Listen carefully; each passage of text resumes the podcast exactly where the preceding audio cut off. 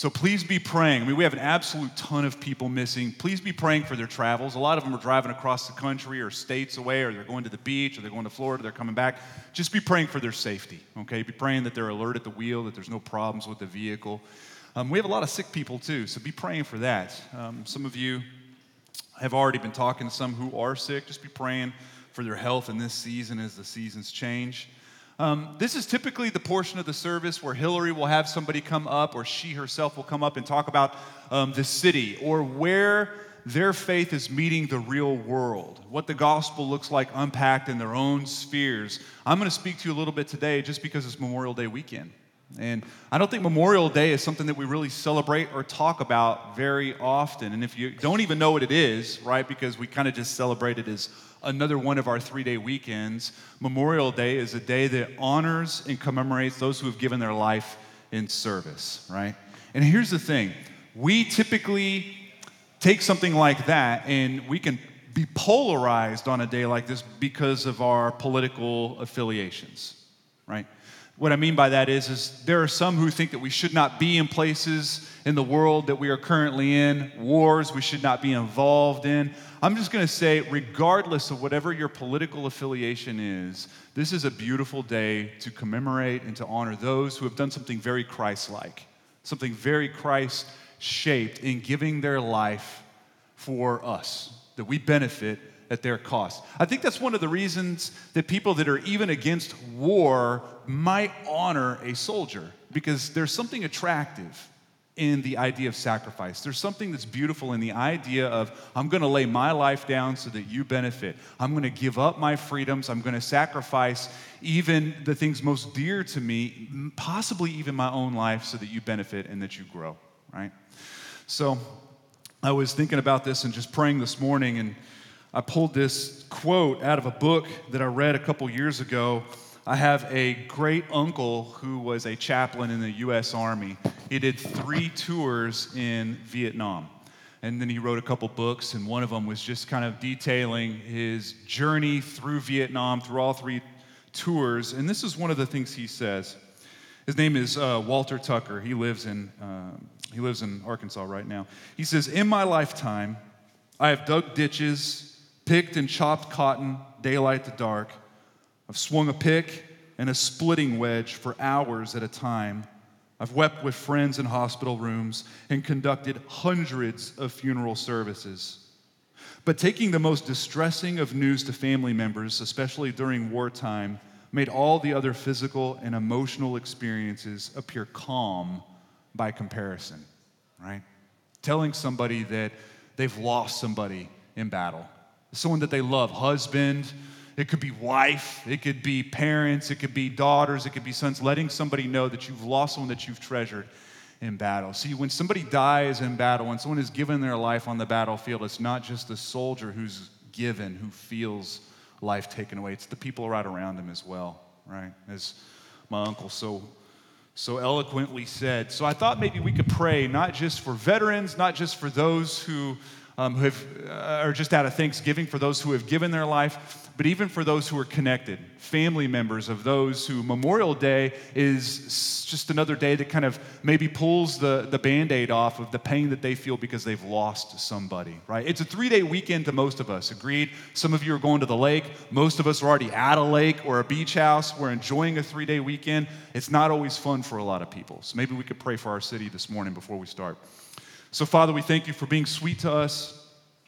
And we thank you, Father, for the original story of our original hero who laid his life down so that we might benefit, that we get to live in a sort of freedom as children in the light, as we are grafted into a beautiful family, and as we have royalty running through our veins, Lord. We have that not because of our works, but because of your work and because of what you have done for us. So first and foremost, we thank you for that. And Lord, we even notice and we celebrate how that is honored in other men and women who have given their life in battle. So Lord, regardless of whether we should be in a place of the world or not, regardless of all the politics that swirl around, Lord, we're thankful for people. We're thankful for people who would lay their life down. Lay their life down for people that they don't even know their names. They don't even know my name. And we just ask that your grace minister to them on a day, or minister to the family members on a day like today. where they woke up this morning and they don't have a brother or a sister or a husband or a wife or a son or a daughter. They don't have them anymore, or a parent. Lord, that we're thankful for you first and foremost, and we just ask that you would minister to these families. So, Lord, we love you. We're very thankful, and it's in your name we pray. Amen. Amen. Okay, listen, if you have a Bible or a device, go ahead and turn to Matthew 6. We are going to finish a series today. We're kind of finish it. Next week's passage is going to actually double dip. It's going to probably put a bow on this Sermon on the Mount series we've been walking through, and it's actually going to kick off the next series. The next series you guys are absolutely going to love, I think. You're going to be excited about it. But Matthew 6 is going to show us Christ more clearly. And I think, and this is going to sound odd, so hear me out, I think a couple neurobiologists are going to help us understand this text much more clearly as well. There's two scientists in London that study the biology of the brain, and they found through a lot of documented experimentation, and I actually read, I'm a big nerd when it comes to neurobiology, but I did a lot of study behind how they did the experiments and how awesome the results came out. And what they showed is that we experience, you and I, we experience a release of a chemical called dopamine, okay? And I know three of you just fell asleep as soon as I said the word dopamine, right? Because you're not a nerd when it comes to this. I'll explain what it means here in a moment. But we experience a triggered release of dopamine whenever we are exposed to something new, something shiny, something novel, okay? Dopamine is what is, I guess, more colloquially called the reward chemical. It's the thing that you feel whenever you feel rewarded, or something that maybe you felt entitled and you feel that flush of accomplishment. It's why whenever, if some of you keep to-do lists or task lists, it's that flood of emotion you feel whenever you check a couple things off, right? You feel like you've just gotten somewhere. It's actually why some of you, if you've done something that is not on the task list, you will write it on the task list and then check it off.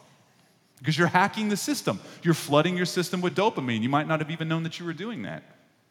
Some foods trigger a greater dopamine release than others, which is why at the end of a long day, at the end of a long week, and you're struggling and you're tired, you don't find yourself stretching your arm out for the bowl of broccoli, do you? But the bowl of Ben & Jerry's might do the trick. Higher dopamine release. That's why comfort food is comfort food, by the way, right? Amphetamines is one of the chemicals on earth that is known to trigger the most amount of dopamine into our bloodstream, right? Which is one of the reasons it's so addicting.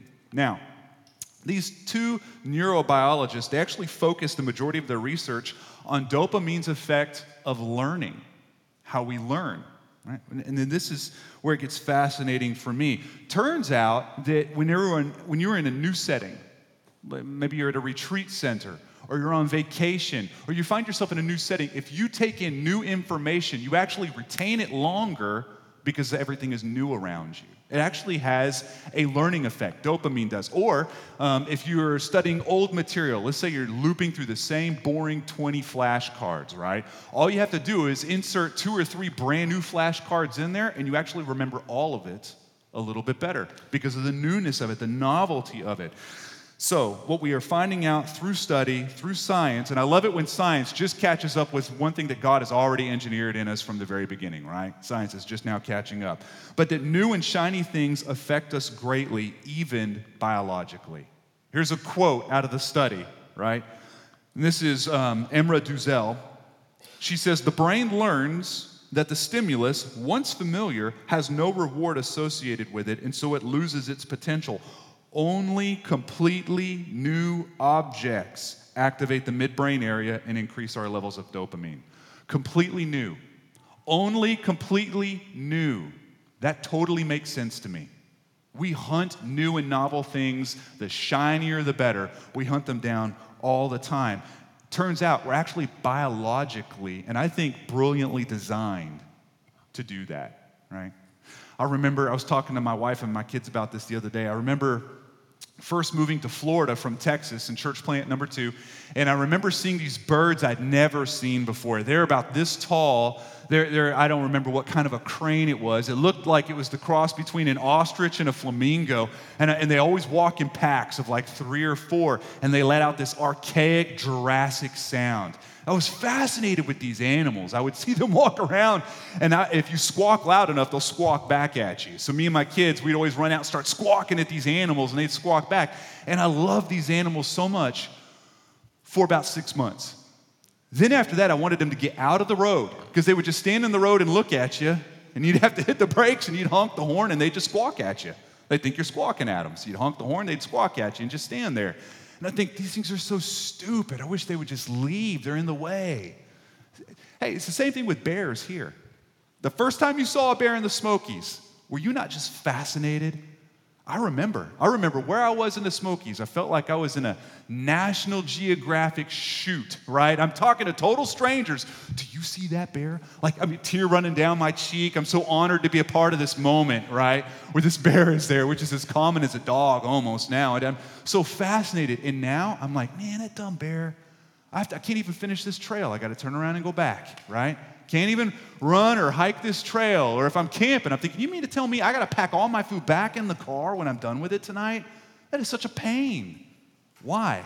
Because new and shiny and novel things wear off over time, even the ones that we are so enamored with in the beginning, and we immediately start looking for new ones. We want new technology, new cars, new shoes, because what was old is old. And the novelty wears off over time. Turns out, God created our brains to respond to new and novel things. We respond to it. Now, it's going to be easy for us to misspend this biology, because instead of hunting new revelations with the Lord, instead of finding a new angle, a new truth about God, something, a new aha moment in a passage that we've read 1,000 times, sitting at the feet of Jesus on a Monday morning, and we're reading through something, that dopamine release of, oh my goodness, I've never seen this before. We misspend it and we say, I really love this new phone, my new shoes. It's easy for us to do this. God creates a reward system in all of us to propel us and provoke us to explore more, to learn more, to retain more, right? But sin does what sin does. Sin can find anything and bend it, bend even the beautiful things that God has created to where we glorify ourselves more than elevate His glory. So the reason I'm telling you all of this, Jesus is in the back half of His sermon that we've been calling the Sermon on the Mount. It's the first of 4 or 5 discourses or sermons in the book of Matthew. And he's done this brilliant job, as we've walked through it slowly, of describing what a distinct and different people look like, both in how we feel, how we think, even how we practice, how we're just different. We're a distinct people, a city that just can't be hidden, right? Or a light in the middle of a dark room showing the dark world where all the edges are. What reality looks like. We're different. And today, he's talking to us about our treasure. Our treasure. And before we even jump into the passage, can I just say this? We'll define treasure today is all the stuff that we love, the things, and the money that we use to buy it. All of it together. We'll call all of it treasure. The money we use to attain things and the things that we attain. Okay? Just to make it easy. So Matthew 6, let's look at this. This is going to be the word of the Lord for us today. It's going to show us Christ very clearly, I believe. We're going to go down to verse 19. This is Christ speaking to us as well as them. He says this, "Do not lay up for yourselves treasures on earth where moth and rust destroy and where thieves break in and steal, but lay up for yourselves treasures in heaven where neither moth nor rust destroys and where thieves do not break in and steal. For where your treasure is, there your heart will be also. The eye is the lamp of the body. So if your eye is healthy, your whole body will be full of light. But if your eye is bad, your whole body will be full of darkness. If then the light in you is darkness, how great is that darkness? No one can serve 2 masters. For either he will hate the one and love the other, or he will be devoted to the one and despise the other. You cannot serve God and money." It's talking to us about our treasure. Things that we create out of creation, right? But we know from Genesis 3 that creation fights against us, right? It presses against us. It wars against us, right? We see this. God curses the earth as quick as Genesis 3, saying, you will work, but the ground won't be agreeable. You'll produce, but it will be against the grain, right? Not only does this happen, but chaos enters the picture for the first time. I want you to understand there was no such thing as chaos in the garden before the fall. Everything was ordered. There was no disorder. So we see this thing arise in the garden after the fall of man called entropy. I know these are a bunch of science. You're thinking, is he going to stop with the science words? This is all entropy is. Entropy is just the movement, a progressive sometimes movement from order to disorder, okay? And now we have it. Entropy is what happens to the paint job on your car, right? It looks beautiful until it doesn't. Then the clear coat goes away, the paint starts to fade, then you see exposed metal, then it starts to rust, then it's a big hole, right? That is entropy. That's there because of the sin of man, by the way, right? Same thing with your skin. You're so young, perfect skin, right? And then you get a little older, it loses its elasticity, it starts to sag, it gets splotchy and lumpy and grows hair and moles. It's just like, it's entropy. It's entropy. It's had its effect on us. Sin. And it's not just our skin. It's not just us that starts falling apart. Everything we own, as soon as you touch it, it's already in a state of decay. Listen, everything you own is headed for a landfill. Everything. You don't have anything that's not going to be in the trash, that's not going to be in the garbage, even if you sell it. You can sell it. You can leave it to somebody in a will. What are they going to do with it? Even if they did the same thing, 7 owners down the line, it's going in the trash. It will eventually be in the trash. You know, there was about 6 minutes that I was hooked on this television show called American Pickers, right? And then by the 7th minute, I thought, wait a minute, I'm not really going to like this show after all. But all it is it's these 2 guys that have this pretty good chemistry, and they drive all over the flyover states, right? And they're going from barn to barn, from ranch to ranch, and they're just looking for antiques that they could buy, pump some money into it, flip it, and sell it, right? And where do they find their treasures? In places that you and I would walk by and say, that's a bunch of garbage over there. Right? But they would find it. They would find some Dairy Queen sign or something covered with 93 years of dust. They would take it. They would just put money into it. They would restore it. They would put hundreds into it. And then they would turn around and sell it for thousands. Even antiques end up in the dump. Whoever buys that is going to end up throwing it away. Or 7 owners down the road, they're going to throw it away. Everything ends up in the trash. Listen, even that new cell phone you have, right? Didn't it feel good to get rid of the old cell phone and get the new and shiny one, right? Now you know that was a real chemical response in you that loved that. When you were putting the new screen protector on, you were so careful, weren't you? And then you put the new case on it. You were so careful with where you put it. You know, everything was brand new. I was the same way. My very first phone I had in 1997 was a Motorola StarTAC. Y'all remember the StarTAC? It's nice. Carried it on my belt. Clipped in. I was super proud of it. Wanted everyone to know that it was, there it is. Sports agents, mortgage bankers, and Luke Thomas had that on my braided leather belt because I wanted everybody to know. I loved that phone. It was shiny and it was new, and then I couldn't stand it. Went to the Nokia, went to the Nextel phone, went to a bunch of Motorola phones, and then I got my first smartphone. There it is. Y'all remember this one? I'm not even sure that joker's a touchscreen. I think that's what this thing right here is, right? I think it's a little cursor mover or something. That's so old, they just called it the Droid. It doesn't even have like letters or, it's just the Droid, right? And I loved it, and I took care of it, and I babied that thing. You know where those phones are right now? They're leaching some toxic chemical in the earth somewhere, right? Or they've grabbed some pieces out of it, and they're smelting it, and they're putting it in new phones in Thailand. That's where they're at. It's in the dump somewhere. Your clothes, your cars, your brand new laptop, your brand new TV, everything you own is falling apart. Entropy is having its way. It will go to the dump. American Pickers will find it in 93 years. Okay? So what Jesus is saying in his sermon, don't wear yourself out stacking up treasures here in this land of rust and thieves. Don't do it. Don't do it. You're investing in the wrong place. But it never feels like that, does it? When we get something new. It's exhilarating to get new stuff. It's fascinating. We're drawn to, we get drunk on it, getting new stuff. And now we know a couple smart scientists in London have actually shown us why. Because it's really hard to compete with the new car smell, isn't it? It's hard to beat that. It's hard to beat a new pair of shoes. I'm a new shoes guy. Man, it used to be a new haircut and new shoes. You give me a new haircut, new shoes, I was a fresh guy. Now just shoes are going to have to work for me, right? That stuff works. Dopamine wins. It's hardwired into our brains, and I think God brilliantly did it, that we would respond to new, brilliant things. But this is what the treasures of the world will do for you and me. It promises us that it will meet our needs. In fact, that it will complete us. That it will make you a better version of who you are right now. This is how advertising is set up, right? You're bombarded with about 5,000 ads a day. All of them are saying is you are just one step away from being a new you. That this old thing that you have, that's the thing that's holding you back, right?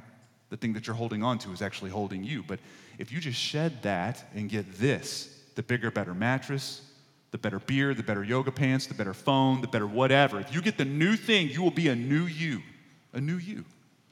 You'll be complete. And we buy it, don't we? We believe this.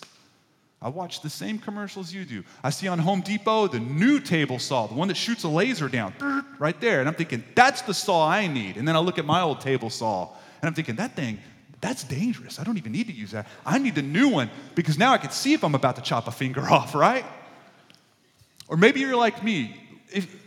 Every time I buy a book, I haven't even read the table of contents yet. I already feel like I'm smarter. I'm closer to a better version of me just by buying the book. It's not even in my house yet. Amazon promises it will be there in a day or two, and I already feel better. I already feel more complete.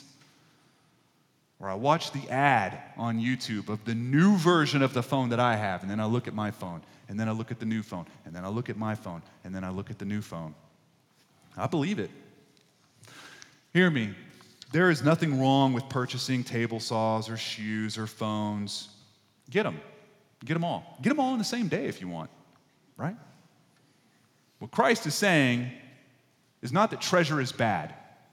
What he is saying is if you assemble a treasure chest here in this world in order to complete you, finish you, make you better, that's just not what his distinct people do. He says, not my people. Not my people.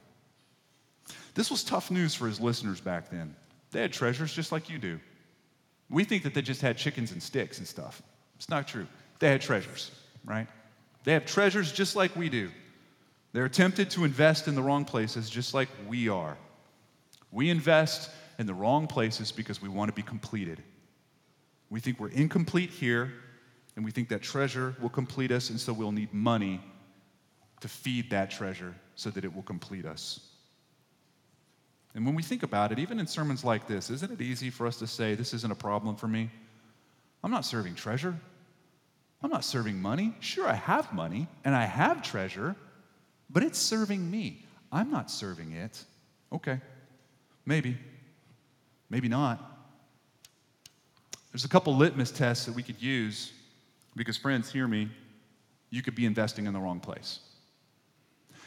You'll primarily know if that thing, treasure or the money that gets you the thing, right?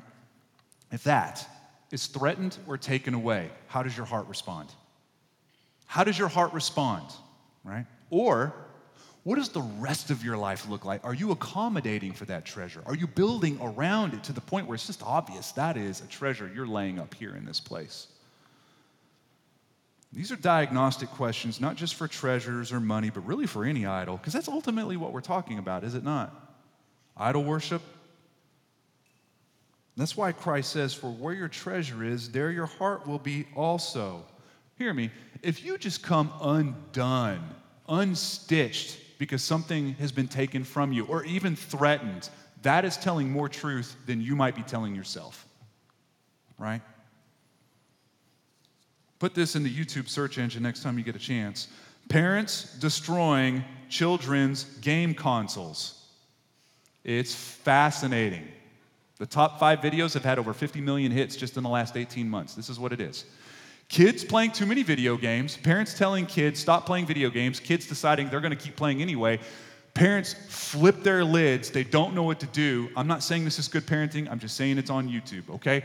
So they will get the game console, and they will put a chainsaw to it. They'll throw the Xbox in the pool. They'll drive over the laptop with a car. And what is fascinating and slightly disconcerting is how the kids react. This is not what you see. You don't see the kids going, thanks, Mom. God, I was really struggling with that idol in my heart, and I didn't even get grips on it until you destroyed that, but now I'm free from being enslaved to that idol. That's not what you see. They're going nuts. They're pulling their hair out. They're kicking holes in the wall. They're screaming cuss words. They're packing their stuff to move out. That's what you see. And when we watch videos like that, we laugh out of one side of our mouth, and then out of the other side we say, what a moron. That kid, they need to get him in soccer or something like that. You know, we always say how dumb it is. Man, I'm telling you, you take the wrong treasure from me, I could do the same thing. I'm capable of it. I'm capable of it.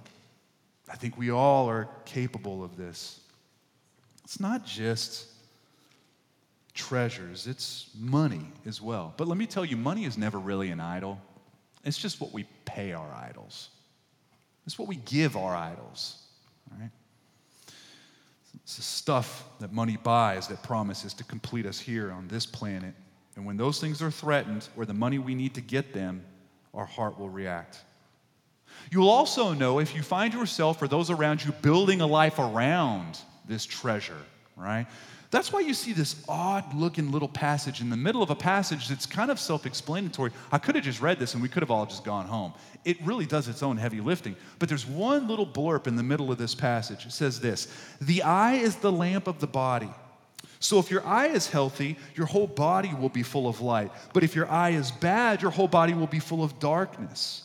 If then the light in you is darkness, how great is the darkness?" I remember reading this as a new Christian thinking, that makes no sense at all. Like, I'm tired from reading that. Like, is there a better Bible version that says it in English, right? It's like it's a Buddhist quote or something. It's like looping. I don't even know what it means. This is what he's saying right here, okay? Lamps. We don't really use lamps as much as we flip on a light switch or we use a flashlight. But we'll say flashlight. It shows you where you're going, right? How many of you don't even use a flashlight? You just use your cell phone. I cell phone my way through more dark mornings in my household. Why? Because it's a minefield at my house. Little girl's flip-flops, my wife's purse, gym bag, shoes, all kinds. Edge of the piano. You want to know where that's at, you know? Chairs.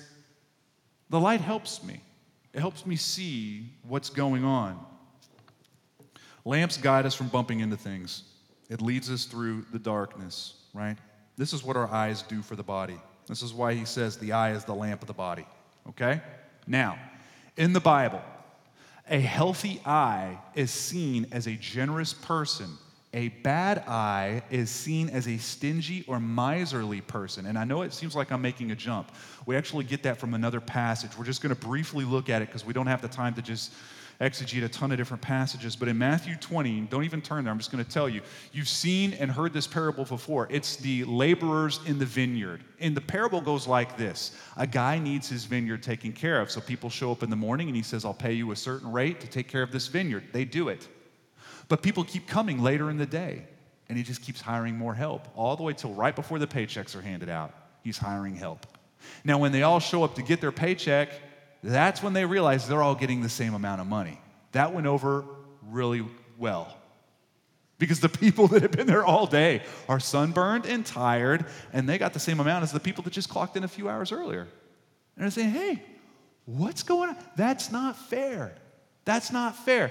This is what Christ says. He says in verse 15 of chapter 20, am I not allowed to do what I choose with what belongs to me? And here it is. Or do you begrudge my generosity? Now, in your Bible or on your app, there will oftentimes be an asterisk or a superscript or a subscript next to that because that is very correctly rendered out in a lot of other Bible verses where it says instead, or is your eye bad because I am good? Now, the reason it's not in your Bible is because that's odd language. We don't speak like that anymore. Or is your eye bad? I mean, it'd be weird for me to come up to you and say, hey, is your eye bad right now? You've got a bad attitude. It seems like your eye is bad. You'd think I was drunk or something. That doesn't even mean anything. But what Christ is saying is it your stinginess and selfishness that is accusing my generosity? Is it your greed that has a problem with my generosity? That's all Jesus is saying here. So we see the difference between having a healthy eye, a good eye, and a bad eye. It's a matter of being generous or selfish. Having a generous eye means being free from the love of money and all the treasures that it can afford us here, laying up treasure in the correct place. Having a miserly or a bad eye means laying up treasure here in this place to serve us here and to complete us here. And the way people handle their finances, it does affect every part of their lives. You can see it, can't you? You can see it. You can see it in your life. You can see it in the lives around you. This is what it says in Luke 12. You could turn there if you want to. If you don't have a Bible, it will be on the screen. This is Christ. He's giving another parable. It's one that you will recognize. It says, and he told them a parable saying, the land of a rich man produced plentifully. And he thought to himself, what shall I do? For I have nowhere to store my crops. And he said, I'll do this. I'll tear down my barns and build larger ones. And there I will store all my grain and my goods. And I will say to my soul, soul, you have ample goods laid up for many years. Relax, eat, drink, and be merry. Okay, just pause for a second. Don't you think the people around him saw where he was laying up his treasures?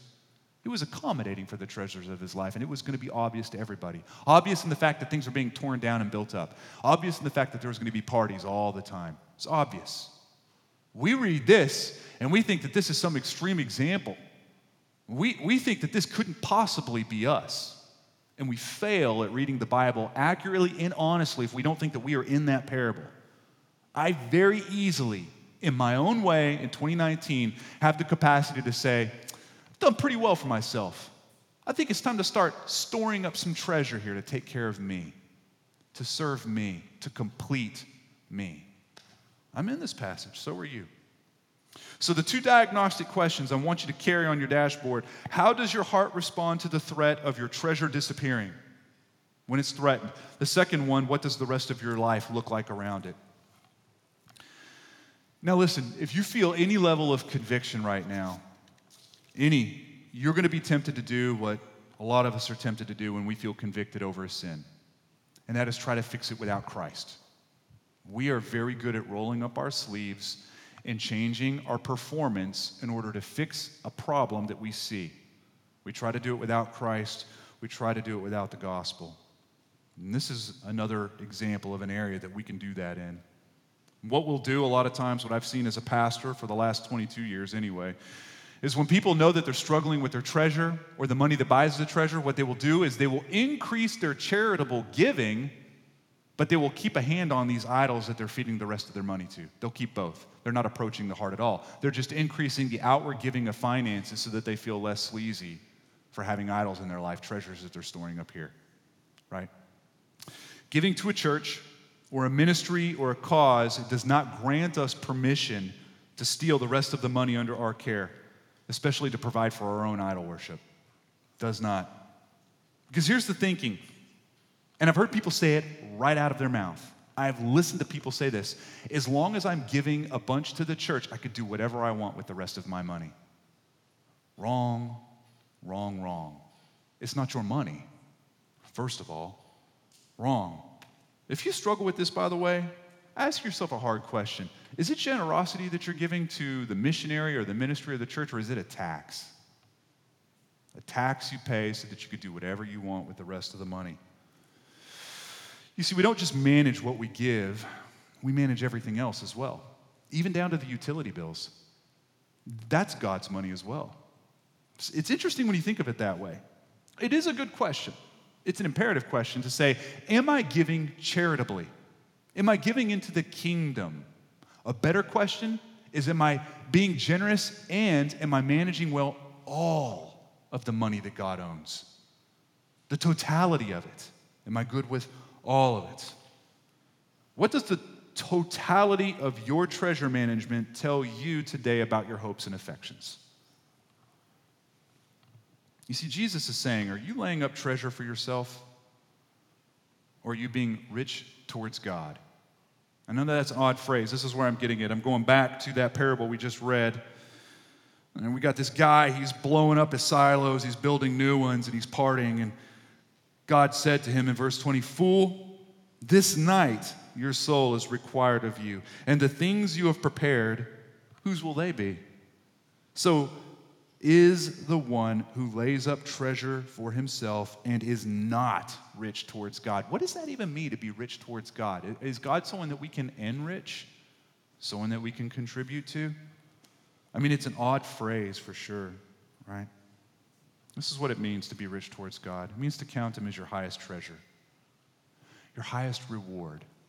It means that if you were to give me a tour through your treasure vault, your hall of valuables, and you were to walk me by your accomplishments, your friends, your family, your things, your memories even, your spouse, your kids, all the things that you like and all the things that you love, to be rich towards God means to get to the place where you see God and you say, him, he is my most valuable.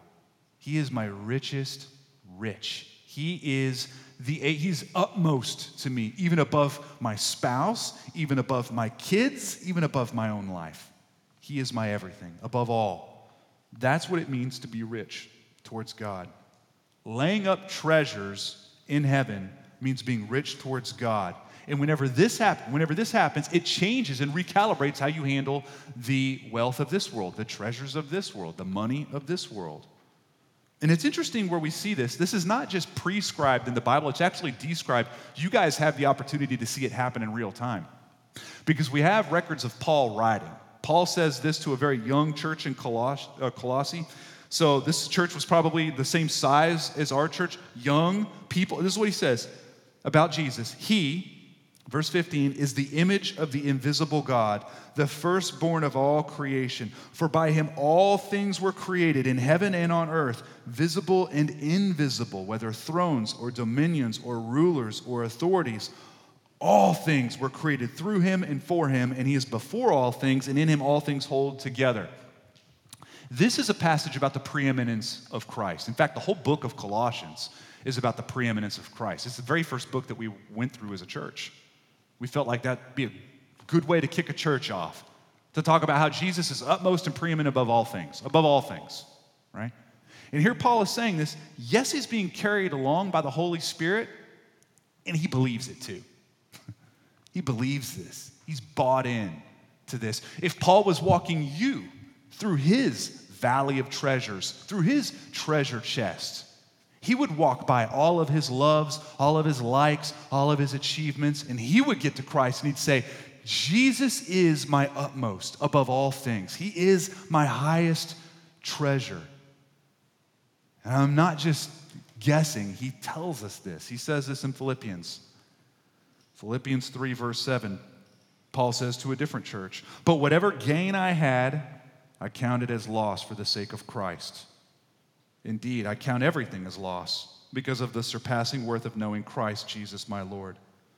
For his sake I have suffered the loss of all things and count them as rubbish in order that I may gain Christ." Things he once treasured on this planet, he's calling garbage at this point. That's interesting. The old stuff that used to consume him, that didn't consume him anymore. And the shine didn't wear off of all these new things. The dopamine level did not drop because the treasures of this world became ordinary to him. It's because they became outcompeted to him.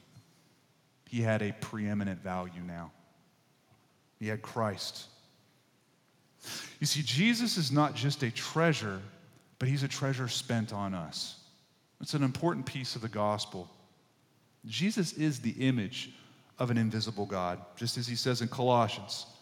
He is the one that holds all matter together, and yet he comes himself to be spent fully, not just a treasure to be looked at, a treasure to be spent, poured out.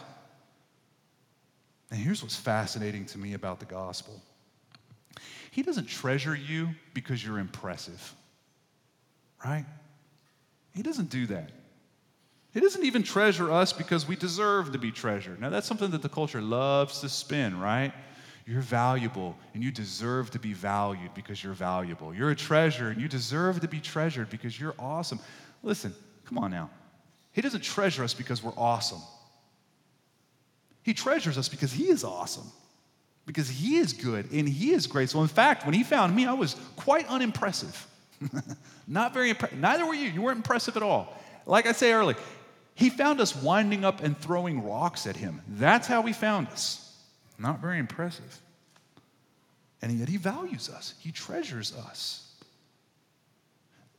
But even if all of that's true, how do we get to this place where Paul's at with treasures? I mean, really get there. Not get there for 20 minutes after a sermon like this to forget about it on Monday or Tuesday. How do we live in this place? How do we find God so beautiful and so valuable that he alone becomes our treasure, changing the way we handle our treasures here in this world, right? I'll be honest, for me, the more I think and meditate over this passage, I think we start by confession. Confess that we've been grooming our affections for treasures here simply because we just don't believe that God is that good. And if God is not that good, we'll just find good elsewhere and import it into our life. We'll find good. We're created to find good. It's in us to find good. And I think the second thing is we celebrate, thankfully celebrate that God has great affections for us, and then we beg the Holy Spirit to increase our affections for him. Did you know that you can pray for that, by the way?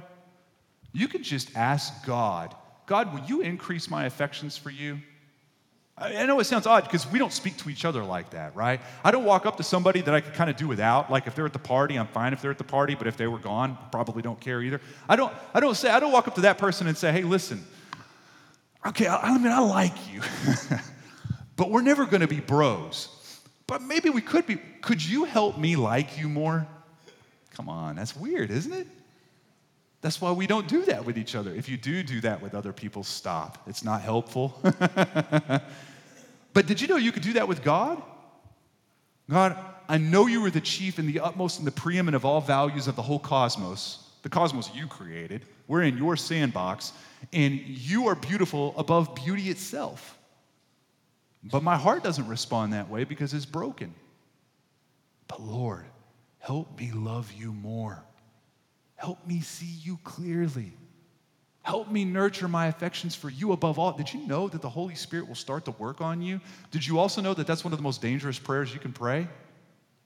Because guess what he will do? He'll come after your treasure. He will straight up come after your treasure. He invested in us at a great cost, and now you and I were free. We're free to be generous in this place because it's not our home, and treasure is now redefined for us. Culture no longer has a foothold in your life telling you what will complete you. You've already been completed. There's nothing here that can rescue you. You've already been rescued. Treasures are nice. It's fun to have treasures, but your soul does not demand them in order to be integrated and whole. And this radically changes how we handle treasures in this big, broad land of rust and thieves. It changes. We can handle our treasures as perishable items, as managers and not owners. We manage them for another's glory, not our own. This is what it means to be rich towards God, to be generous here. So we can use our resources to press back evil. Anytime you see evil, sin, decay, entropy happening in lives, you can invest your resources in that direction. When you see fruit bearing going in certain places, you can invest your resources and your energy in that direction because you're free to do it now. Employ all of your resources at all times for God's glory because you're free from the need. You've been freed from the need to hoard treasures for yourself. You've been freed from blowing up silos and building new ones. You've been freed from this. We can handle treasure as a people not addicted to them, not controlled by them. Because we're virtually playing with house money. That might be a phrase you're not familiar with. if you've never been in a casino, right? If you play with house money, it means you're playing and you're betting with money that you didn't bring in with you. You won just enough money to actually start betting with the money that you won. Yeah. Psychology says you're going to be much freer, much more liberal with the money you did not walk in with. I wouldn't know what this means, because anytime I've ever gone into a casino, I've walked right back out after like 20 minutes of losing what I walked in there with and said, this is it. This is all I'm spending. It only takes about 15 minutes to get through that, and then I'm out the door. Never had house money in my life, right? But I do believe psychology that says when it's not yours, you didn't walk in with it, you spend it a lot more liberally. It doesn't control you. Friends, that's what the Christian life is. We're playing with house money. It's not ours. We're managers for the great distributor of wealth. And how do we manage it? And how do we manage it? For his glory. For his glory. If you think, though, the treasure here will save you, you will be controlled by those resources. By the way, this is why saving money can be a sin for some of you. It can be a sin. Saving money can be biblical, responsible. It's a principle we see in the Bible. It can be something you're hiding behind because you're hoarding money. You're hoarding. You know, certainly, let me say again, it is responsible to save, but if we create a universe where God is not necessary because we've had so much money, in our silos and in our barns and in our accounts and in our retirement vehicles. We're just living with a bad eye. I'm going to close with this passage. I love this passage. It's in Revelation 21. In fact, go ahead and stand with me, and this would be a great passage to, it's not really a doxology, but it's one to good. It's good to finish on. I'm going to go from verse 11 and jump to 18, so it'll be up on the screen. And this is the New Jerusalem described for you and me. The New Jerusalem. This is having the glory of God, its radiance, like a most rare jewel, like a jasper, clear as crystal. The wall was built of jasper, while the city was pure gold, like clear glass. The foundations of the wall of the city were adorned with every kind of jewel. The first was jasper, the second sapphire, the third agate, the fourth emerald, the fifth onyx, the sixth carnelian, the seventh chrysolite, the eighth beryl, the ninth topaz, the 10th chrysoprase, the 11th jacinth, the 12th amethyst. And the 12 gates were 12 pearls, each of the gates made of a single pearl, and the streets of the city was pure gold like transparent glass. This city is made of treasure, made from the studs up, constructed from treasure. John continues, and he says, "And I saw no temple in the city, for its temple is the Lord God, the Almighty, and the Lamb. And the city has no need of sun or moon to shine on it. For the glory of the Lord, or the glory of God, gives it light, and its lamp is the Lamb. By its light will the nations walk, and the kings of the earth will bring their glory into it." Man, that's a cool description. It's going to be beautiful to us when we see this city, the new city that's far better than the first garden.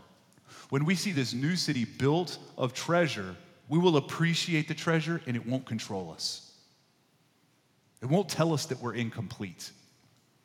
That treasure, which is better than what any human has ever seen with their own eyes, it won't communicate to you that you don't have enough. It will do the opposite, because even in this treasure-filled kingdom, our highest treasure will be the Lamb of God himself, who casts light so that there is no more shadow. Think about that. No shadows. He is the lamp of God's glory, and it is such a brilliant lamp that it draws the kings of men to come from all stretches with their treasures to drop at his feet. And those two neurobiologists from London, if they were to go to this place and run their tests, they'd no doubt find that everybody was hopped up on dopamine, if there is such a thing during that time, because we're surrounded by new and shiny things. Novelty has found its limits, and we will be experiencing this reward forever. Forever. Not because of the new stuff around us, but because of the new king before us. And we can celebrate this. This is how we celebrate it. We celebrate it now. Because what Christ is saying is there is a kingdom that we're going to, literally made of treasure. But today, you're a city on a hill unhidden. Today, you're a people like a light in the middle of a dark room. Today, you're a distinct people, different from all other people. When we handle our treasures in a Christ-shaped method here, when we handle our treasures formed by the gospel, we point a big finger to this New Jerusalem. We show how sweet God really is. We are a Polaroid of what is waiting for us, right? So let me pray for you, because I know I've already listed there's a few places for us to repent in this. Take a passage like this seriously. So as we sing and as we pray, you'll have opportunity to repent, to ask the Holy Spirit to give you deeper affections for a better treasure. And listen, we have the elements back there. We have the bread. We have the juice. It's a fantastic time to pray about those while you're taking communion elements, because it's an emblem. It's a symbol of how deep our treasure was spent on us, right? So let me pray. Father, I thank you for being sweet to us, being sweet to us when we were not impressive, for being a treasure that is truly spent, expended, poured out to the last drop was your life. You did not hold anything back. You tackled the cross with a deep joy welling up inside of you for our benefit. For our benefit. You were the first, the primary, and the uber hero of our lives. But Lord, we admit as a church, our hearts don't always believe that you were that good. So we start searching for good. We start listening to the treasures of this world, and we start laying them up because we believe that they will complete us, that they will do what you can't do. So, Lord, as a church, we turn from that. Lord, I as a pastor, I turn from that. We repent from saying you are not good, from just saying you are not good. Help us as a church. Help the churches of this city. Help us be in a place where the people far from you, they look at how we handle our treasure. They look at how we handle the money that we use to buy that treasure. And they see something different, something sweet. They see hearts that are beholding the deepest treasure ever, our highest prize in you. So, Lord, we adore you. Help us adore you more. We love you. Help us love you more. We have affections for you. Help us have deeper affections. You were so good to us, and you were so kind, and you were so gentle and thoughtful for us. And so, Lord, we thank you. And as we enter worship, it's in your name that we sing. It's in your name that we pray. It's in your name that we take communion. And this time, it's in your name that we write checks. It's in your name that we tear down a mobile church and we hug necks. It's in your name that we have lunch together, that we tell jokes together. It's in your name that we rest. It's in your name that we write checks to pay for our utilities. It's in your name that we manage your money. It's in your name that we live this life. We love you, and amen.